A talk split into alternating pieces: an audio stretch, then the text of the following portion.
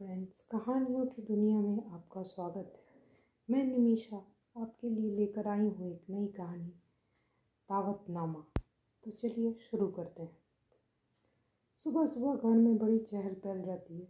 कोई जॉगिंग की तैयारी करता है, किसी को चाय की तलब लगती है, कोई अखबार के लिए चिल्लाता है, किसी को जल्दी नहाना है, पानी भरना है और ना जाने क्या क्या आजकल पानी की किल्लत सबसे अधिक चल रही है। बिजली आते ही टंकी में पानी चढ़ाना सर्वोपरि धर्म और कर्म बन गया है। पानी के सौजन्य से हर रोज़ सुबह सुबह प्रार्थना की तरह रहीम दास को याद कर लेते हैं। क्या खूब लिखा है।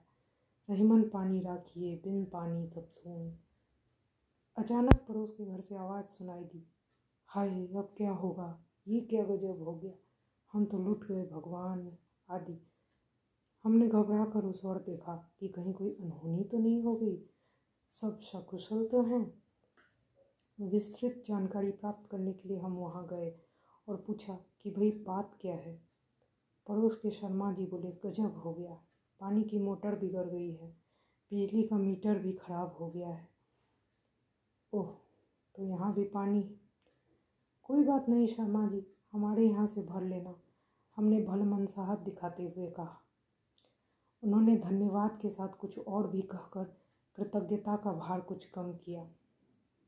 घर वापस आकर हम ऑफ़िस चले गए। दिन भर जहन में कोई बात आती आती लौट जाती थी, किंतु ध्यान नहीं आ पा रही थी। खैर, वापस आने पर पत्नी ने बातों बातों में कहा कि पड़ोस के शर्मा जी पाइप लेने के लिए आए थे। हाँ हाँ हमने कहा, उन्हें आवश्यकता पड़ी होगी। लाओ चाय बना दो। तभी शर्मा जी का लड़का आया कि मम्मी ने बड़े वाले भगोने और कलसा मंगाया है। अब क्या सारे घर की धुलाई आज ही कर डालेंगे? मन ही मन बुदबुदाए और प्रकट में पत्नी को ऑर्डर पास कर दिया। अब मैं खाना बनाऊँ, चाय बनाऊँ या कि बर्तन निकालूं? गर्जन के साथ स्पीड पोस्ट से ऑर्डर वापस आया। हम नहाने की इच्छा का दमन करके चुपचाप छत की ओर चल दिए। काम समाप्त करके हाथ झाड़ते हुए सोफे पर आ बैठे। पत्नी चाय लेकर आ गई। हमने मुस्कुराकर सामान्यता दर्शाई और कहा कि तुम भी पी लो। अचानक पत्नी पुनः भड़की। यहाँ बैठ गई तो खाना कैसे बनाऊँगी? कुछ कहने से पहले ही पड़ोस से मिट्ठू आकर बोला कि, अंकल, बड़ी वाली परात चाहिए। अच्छा कहकर एक घूट में चाय की चसक लेकर हम चुपचाप छत की ओर चल दिए। अब क्या कल के लिए पानी ढक कर रख रहा है? थकान के कारण मन में झंझलाहट आई। आखिर कितना पानी पिएगा? बुदबुदाते हुए हमने परात निकाल कर दे दी। और नीचे आकर अपनी धूल धूसरित काया को चमकाने के लिए नहाने चले गए। चमकने में देर लग गई तो पत्नी की आवाज़ आई। दो चार दिन का इकट्ठा ही नहा रहे हो या किसी दावत के लिए सज रहे हो? दावत। अचानक झटके से याद आया। यही बात दफ्तर में जहन को सता रही थी। आज तो शाम को दावत में जाना है। जल्दी जल्दी बाहर आकर बोले हाँ दावत में जाना है। आज सबको खाना मत बनाना। जैसे सिर से बोझ उतर गया। सब अपने अपने काम में लगकर शाम का इंतज़ार करने लगे। हम भी अखबार लेकर बैठ गए। उफ, ये शोर कैसा। जब से ये सामने बैंकेट हॉल खुला है, हर वक्त खटर बटर होती है। कभी बर्तनों की खड़खड़ाहट, कभी गाड़ियों का शोर, कभी डीजे की कान फाड़ू आवाज़, कभी बैंड बाजा, उस तरफ़ की खिड़की बंद करके सब सबसे तैयार होने को कहा। पत्नी ने पूछा कि जाना कहाँ है और किस बात की दावत है? अरे वही जाना है। कहाँ? अब तो हमारे होश गुम। ये तो हमें ध्यान ही नहीं आ रहा था कि कहाँ जाना है। तुम तैयार तो हो लो। मैं अभी फ़ोन करके पता करता हूँ। इतना कहकर हमने अब सभी मित्रों के यहाँ फ़ोन खटकाने शुरू किए। किसी को हमारी बेवकूफ़ी का पता न चले, इसलिए होशियारी से सीधे न पूछकर घुमा फिरा कर बातें करते हुए अंदाज़ा लगाने की कोशिश करते रहे। उधर छोटा बेटा तैयार हो रही अपनी मम्मी से शर्ट की के बटन को लगाने को कह रहा था। उससे ऊँचे नीचे लग जाते थे। पत्नी ने कहा, नीचे से लगाता हुआ आ टेढ़े मेढ़े नहीं लगेंगे। थोड़ी देर में वह फिर गलत बटन लगा कर आ गया। नीचे से क्यों नहीं लगाना शुरू करता है? पत्नी झुंझलाई। मम्मी, मैं सारी सीढ़ियाँ उतर कर नीचे से ही लगाता हुआ आ रहा हूँ। फिर भी तो गलत लग गए। वह रोता हुआ बोला, एक ही बात के कितने अर्थ निकल सकते हैं? यह अब जाकर हमारी समझ में आया। उधर दावत कहाँ है? ये जानने में हमें कोई सफलता नहीं मिली। सोचा पड़ोस में जाकर बैठूं। शायद शर्मा जी के पास भी निमंत्रण आया हो तो उनसे पता चल जाएगा। लेकिन वहाँ ताला बंद था। बिजली ना होने की वजह से गर्मी से बचने के लिए रिश्तेदारों के यहाँ चले गए होंगे। ऐसा सोचकर हम वापस आ गए। बात के तूफ़ान की तो आप कल्पना कर सकते हैं। जो उठापटक हुई और वाकवान चले। भूखे सोना पड़ा सो अलग। सामने बैंकेट हॉल का शोर इतना अखर रहा था कि सारे खिड़की दरवाजे बंद कर दिए। अब तो उसमें निमंत्रित लोगों से भी हमें जलन महसूस होने लगी। अगले दिन सुबह बड़ी शांति थी। हम अपराधी से चुपचाप अपना काम कर रहे थे। तभी शर्मा जी वारदाना लेकर आ गए। धन्यवाद देते हुए बोले, आप जब मेरे यहाँ आए थे, तब मैंने अपनी शादी की सिल्वर जुबली की दावत का निमंत्रण दिया था। सामने वाले बैंकेट हॉल में, आप आए नहीं? तो कहानी हुई ख़त्म। कल मिलूँगी फिर से एक नई कहानी के साथ। तब तक के लिए good night take care bye bye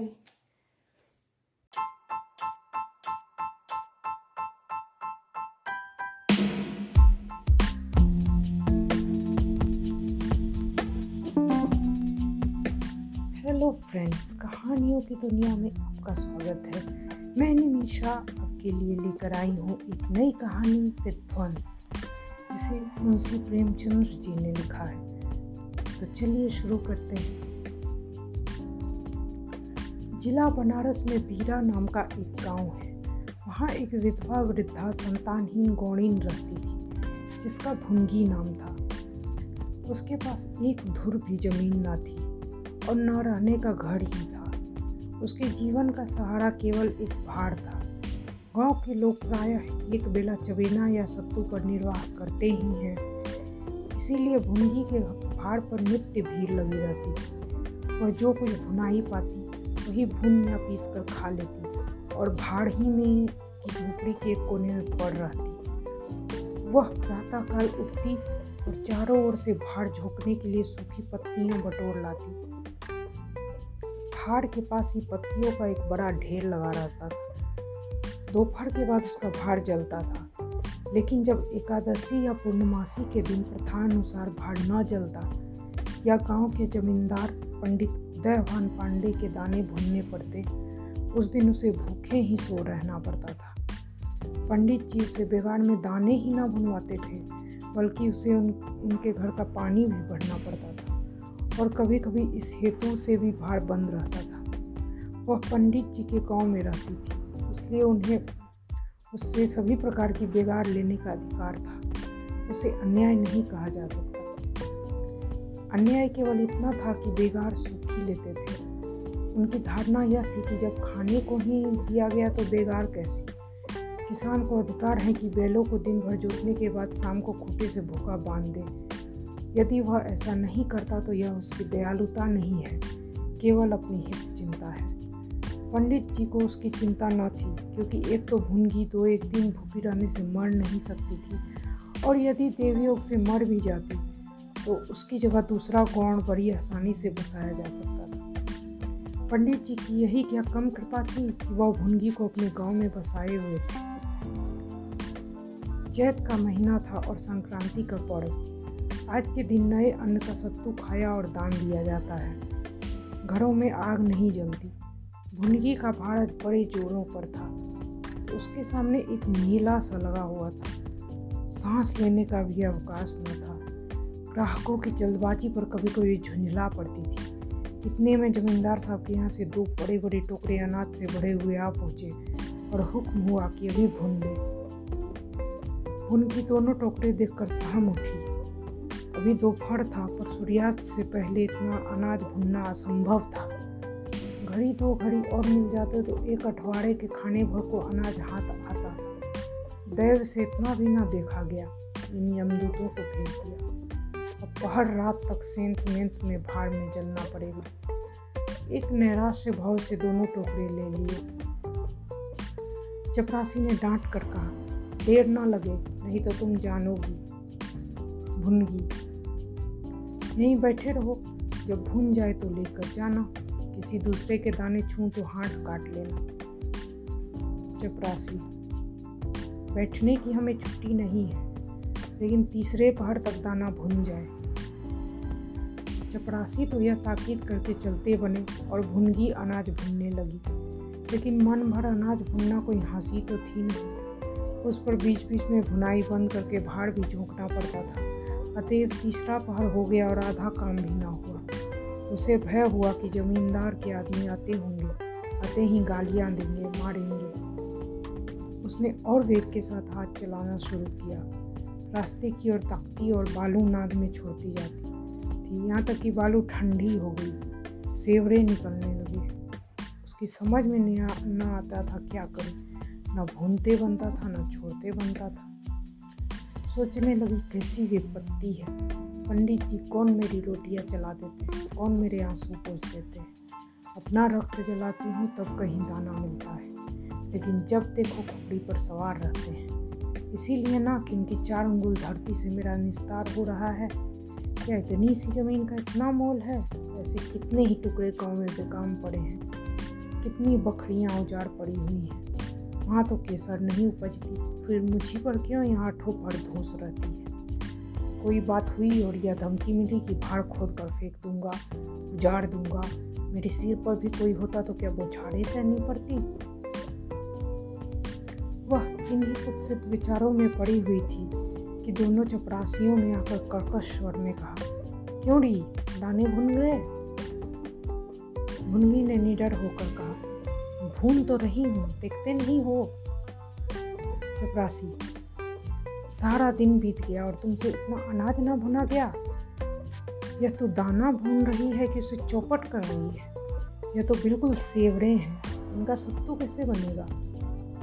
हमारा सत्यानाश कर दिया। देख तो आज महाराज तेरी क्या गति करते हैं। परिणाम यह हुआ कि उसी रात को भाड़ खोद डाला गया और वह अभागिन विधवा निरावलंब हो गई। मुनगी को अब रोटियों का कोई सहारा ना रहा। गाँव वालों को भी भाड़ के विध्वंस हो जाने से बहुत कष्ट होने लगा। कितने ही घरों में दोपहर को दाना ही न मैसर होता। लोगों ने जाकर पंडित जी से कहा कि बुढ़िया को भाड़ जलाने की आज्ञा दे दीजिए। लेकिन पंडित जी ने कुछ ध्यान न दिया। वह अपना रौब न घटा सकते। थे बुढ़िया से उसके कुछ शुभ चिंतकों ने अनुरोध किया कि जाकर किसी दूसरे गाँव में क्यों नहीं बस जाती। लेकिन उसका हृदय इस प्रस्ताव को स्वीकार न करता। इस गाँव में उसने अपने दिन के पचास वर्ष काटे थे। यहाँ के एक एक पेड़ पत्ते से उसे प्रेम हो गया था। जीवन के सुख दुख इसी गाँव में भोगे थे। अब अंतिम समय वह इससे कैसे त्याग दे? यह कल्पना ही उसे संकट में जान पड़ती। थी दूसरे गाँव के सुख से यहाँ का दुख भी प्यारा था। इस प्रकार एक पूरा महीना गुजर गया। प्रातः काल था। पंडित उदय भान अपने दो तीन चपरासियों को लिए लगान वसूल करने जा रहे थे। कारिंदों पर उन्हें विश्वास न था। नजराने में डांड बाँध में रसूम में वह किसी अन्य व्यक्ति को शरीक न करते थे। बुढ़िया के भार की ओर ताका तो बदन में आग सी लग गई। उसका पुनरुद्धार हो रहा था। बुढ़िया बड़े वेग से उस पर मिट्टी के लोंदे रख रही थी। कदाचित उसने कुछ रात रहते ही काम में हाथ लगा दिया था और सूर्योदय से पहले ही उसे समाप्त कर देना चाहती थी। उसे लेश मात्र भी शंका नहीं ना थी कि मैं जमींदार के विरुद्ध कोई काम कर रही हूँ। क्रोध इतना चिरजीवी हो सकता है, इसका समाधान भी उसके मन में ना था। एक प्रतिभाशाली पुरुष किसी दीन अवला से इतना घृणा रख सकता है, उसे उसका ध्यान भी न वह स्वभावतः मानव चरित्र को इससे कहीं ऊँचा समझती थी। लेकिन हा हतभागिनी उन्हें धूप में ही बाल सफ़ेद किए। ससा उदय उफान ने गरज कर कहा, किसके हुक्म से?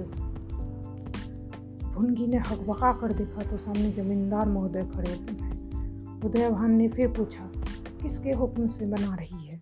मुंगी डरते हुए बोली, सब लोग कहने लगे, बना लो तो बना रही हूँ। उदय भान मैं अभी भी से फिर खुदवा डालूँगा यह उन्होंने भाड़ में एक ठोकर मारी। गीली मिट्टी सब कुछ लिए दिए बैठ गई। दूसरी ठोकर नाद पर चलाई, लेकिन बुढ़िया सामने आ गई और ठोकर उसकी कमर पर पड़ी। अब उसे क्रोध आया। कमर सहलाते हुए बोली, महाराज, तुम्हें आदमी का डर नहीं है तो भगवान का डर तो होना ही चाहिए। मुझे इस तरह उजड़ कर क्या पाओगे? क्या इस चार उंगली धरती में सोना निकल आएगा? मैं तुम्हारे ही भले की कहती हूँ। दीन की हाय मत लो, मेरा रोआ दुखी मत करो। उदय भान, अब तो यहाँ फिर भाड़ नौ बनाएगी। ये भाड़ नौ बनाऊँगी तो खाऊँगी क्या? उदय भान, तेरे पेट का हमने ठेका नहीं लिया है। उनकी टहल तो तुम्हारी करती हूँ, खाने कहाँ जाऊँ? उदय भान, गाँव में रहोगी तो टहल करनी ही पड़ेगी। भुनगी टहल तो तभी करूँगी जब भाड़ बनाऊँगी। गाँव में रहने के नाते टहल नहीं कर सकती। उदय भान तो छोड़कर निकल जा। भुनगी क्यों छोड़कर निकल जाऊँ? बारह साल खेत जोतने से आसामी काश्तकार हो जाता है। मैं तो इस झोपड़े में बूढ़ी हो गई मेरे सास ससुर और उनके बाप दादी इसी झोपड़े में रहे।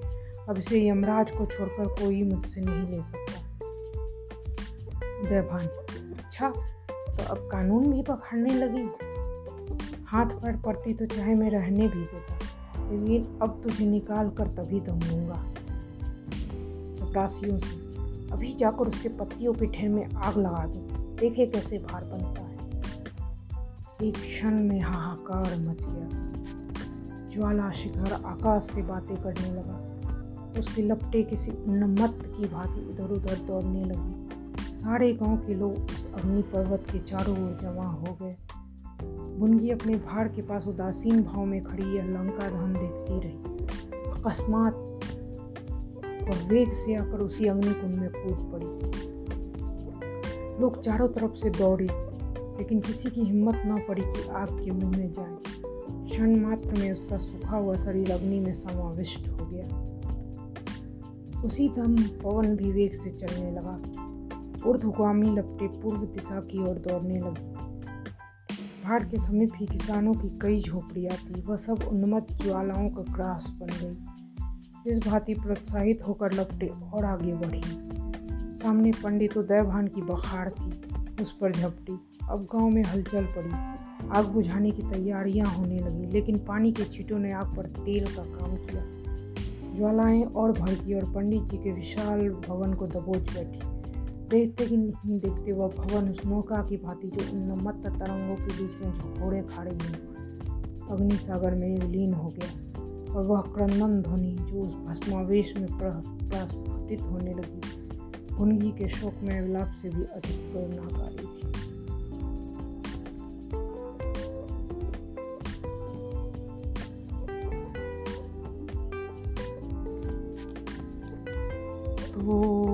कहानी यहीं ख़त्म हुई। कल मिलूँगी फिर नई कहानी के साथ। तब तक के लिए good night bye bye take care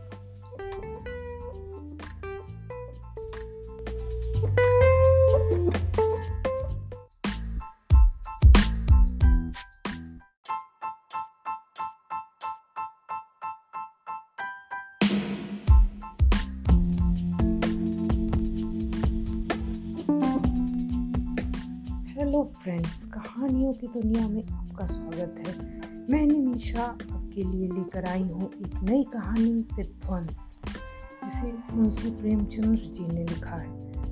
तो चलिए शुरू करते हैं।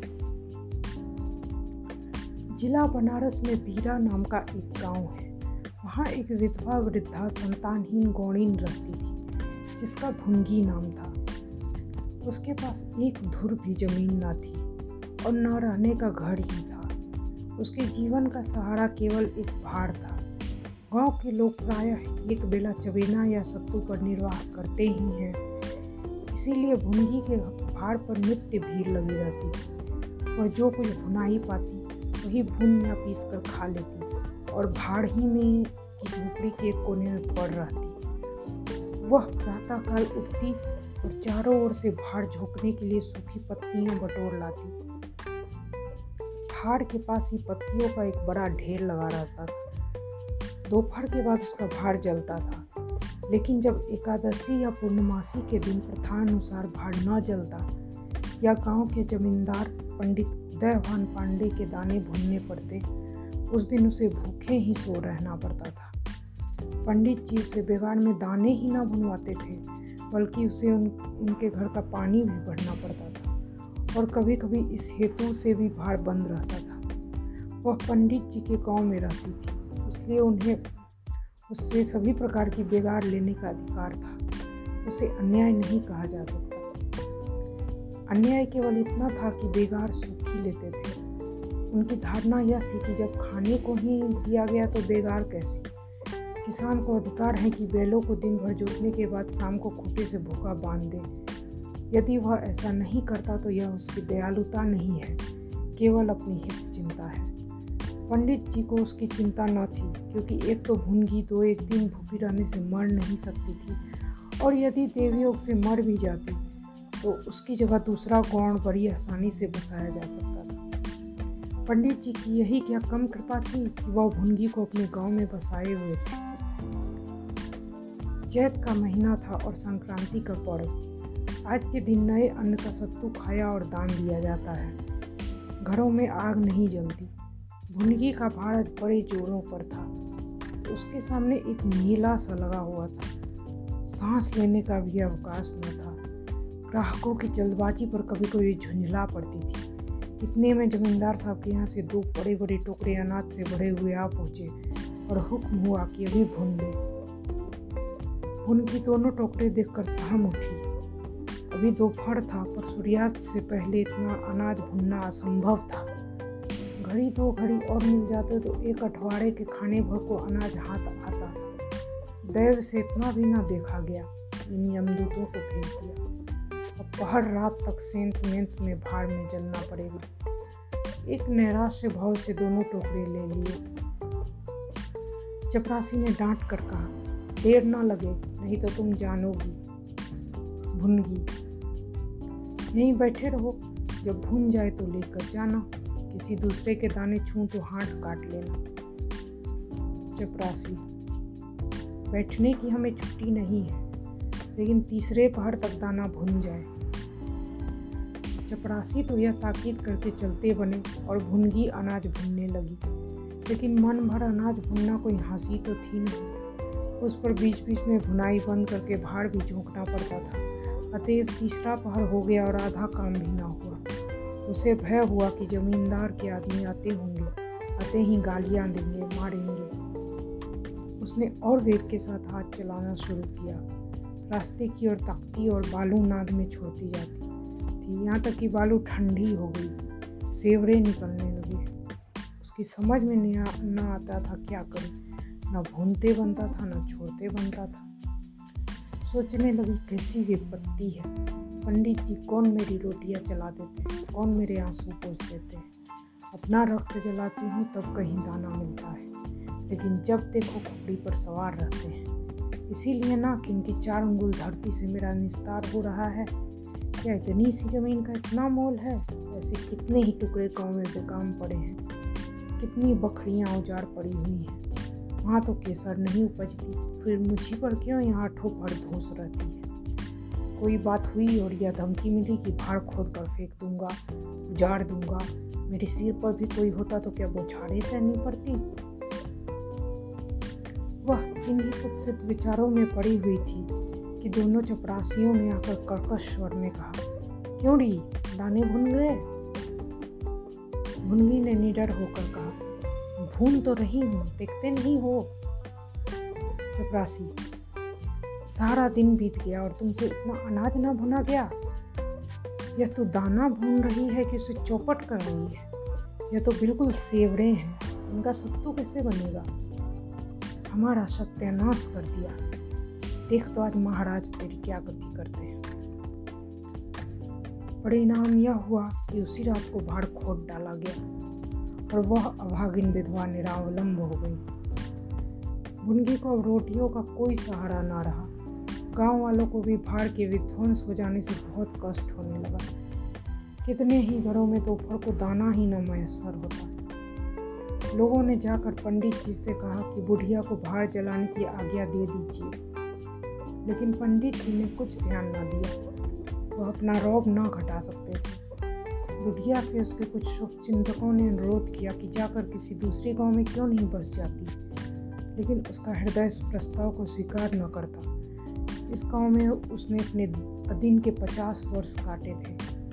यहाँ के एक एक पेड़ पत्ते से उसे प्रेम हो गया था।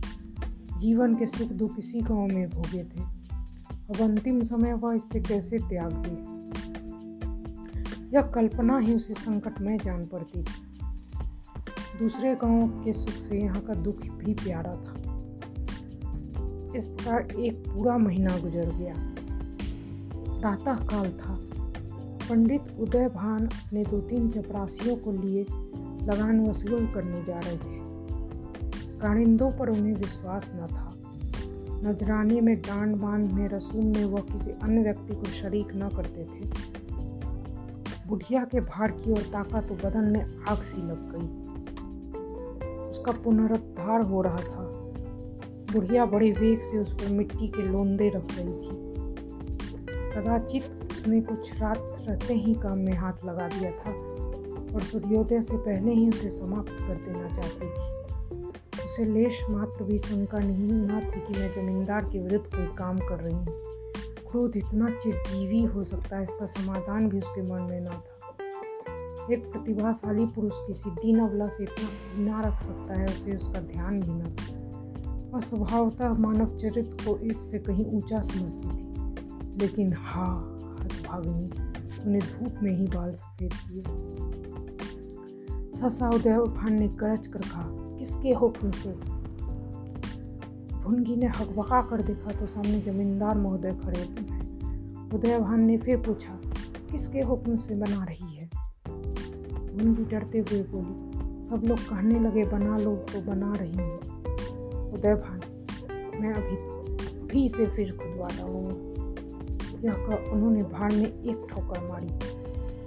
गीली मिट्टी सब कुछ लिए दिए बैठ गई। दूसरी ठोकर नाद पर चलाई, लेकिन बुढ़िया सामने आ गई और ठोकर उसकी कमर पर पड़ी।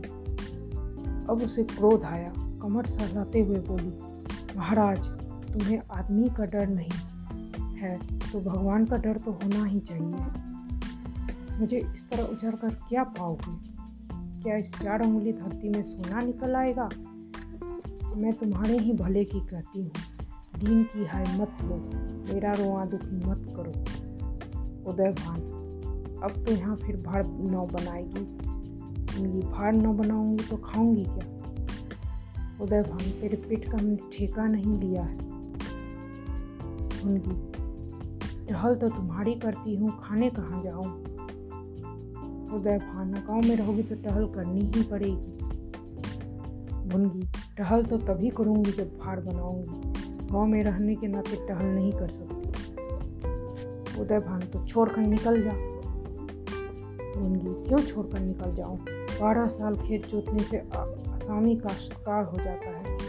मैं तो इस झोपड़े में बूढ़ी हो गई मेरे सास ससुर और उनके बाप दादी इसी झोपड़े में रहे। अब इसे यमराज को छोड़कर कोई मुझसे नहीं ले सकता। भान अच्छा तो अब कानून भी पकड़ने लगी। हाथ पैर पड़ती तो चाहे मैं रहने भी देता। लेकिन अब तुझे निकाल कर तभी दम लूँगा चपरासियों से, अभी जाकर उसके पत्तियों पे ढेर में आग लगा दो। देखे कैसे भार बनता है। एक क्षण में हाहाकार मच गया। ज्वाला शिखर आकाश से बातें करने लगा। उसके लपटे किसी उन्मत्त की भांति इधर उधर दौड़ने लगी। सारे गाँव के लोग उस अग्नि पर्वत के चारों ओर जमा हो गए। बुनगी अपने भाड़ के पास उदासीन भाव में खड़ी यह लंका दहन देखती रही। अकस्मात वह वेग से आकर उसी अग्निकुंड में कूद पड़ी। लोग चारों तरफ़ से दौड़े, लेकिन किसी की हिम्मत न पड़ी कि आग के मुँह में जाए। क्षण मात्र में उसका सूखा हुआ शरीर अग्नि में समाविष्ट हो गया। उसी दम पवन भी वेग से चलने लगा। ऊर्ध्वगामी लपटे पूर्व दिशा की ओर दौड़ने लगी। पहाड़ के समीप ही किसानों की कई झोपड़ियाँ थी, वह सब उन्मत्त ज्वालाओं का ग्रास बन गई। इस भांति प्रोत्साहित होकर लपटे और आगे बढ़ी। सामने पंडित उदयभान की बखाड़ थी, उस पर झपटी। अब गाँव में हलचल पड़ी। आग बुझाने की तैयारियाँ होने लगी, लेकिन पानी के छीटों ने आग पर तेल का काम किया। ज्वालाएँ और भड़की और पंडित जी के विशाल भवन को दबोच बैठी। देखते ही नहीं देखते वह भवन उस नौका की भांति जो इन मत तरंगों के बीच में झकोड़े खाड़े हुए अग्नि सागर में विलीन हो गया और वह क्रंदन ध्वनि जो उस भस्मावेश में प्रस्फुटित होने लगी, गुनगी के शोक में विलाप से भी अधिक प्रेरणाकारी।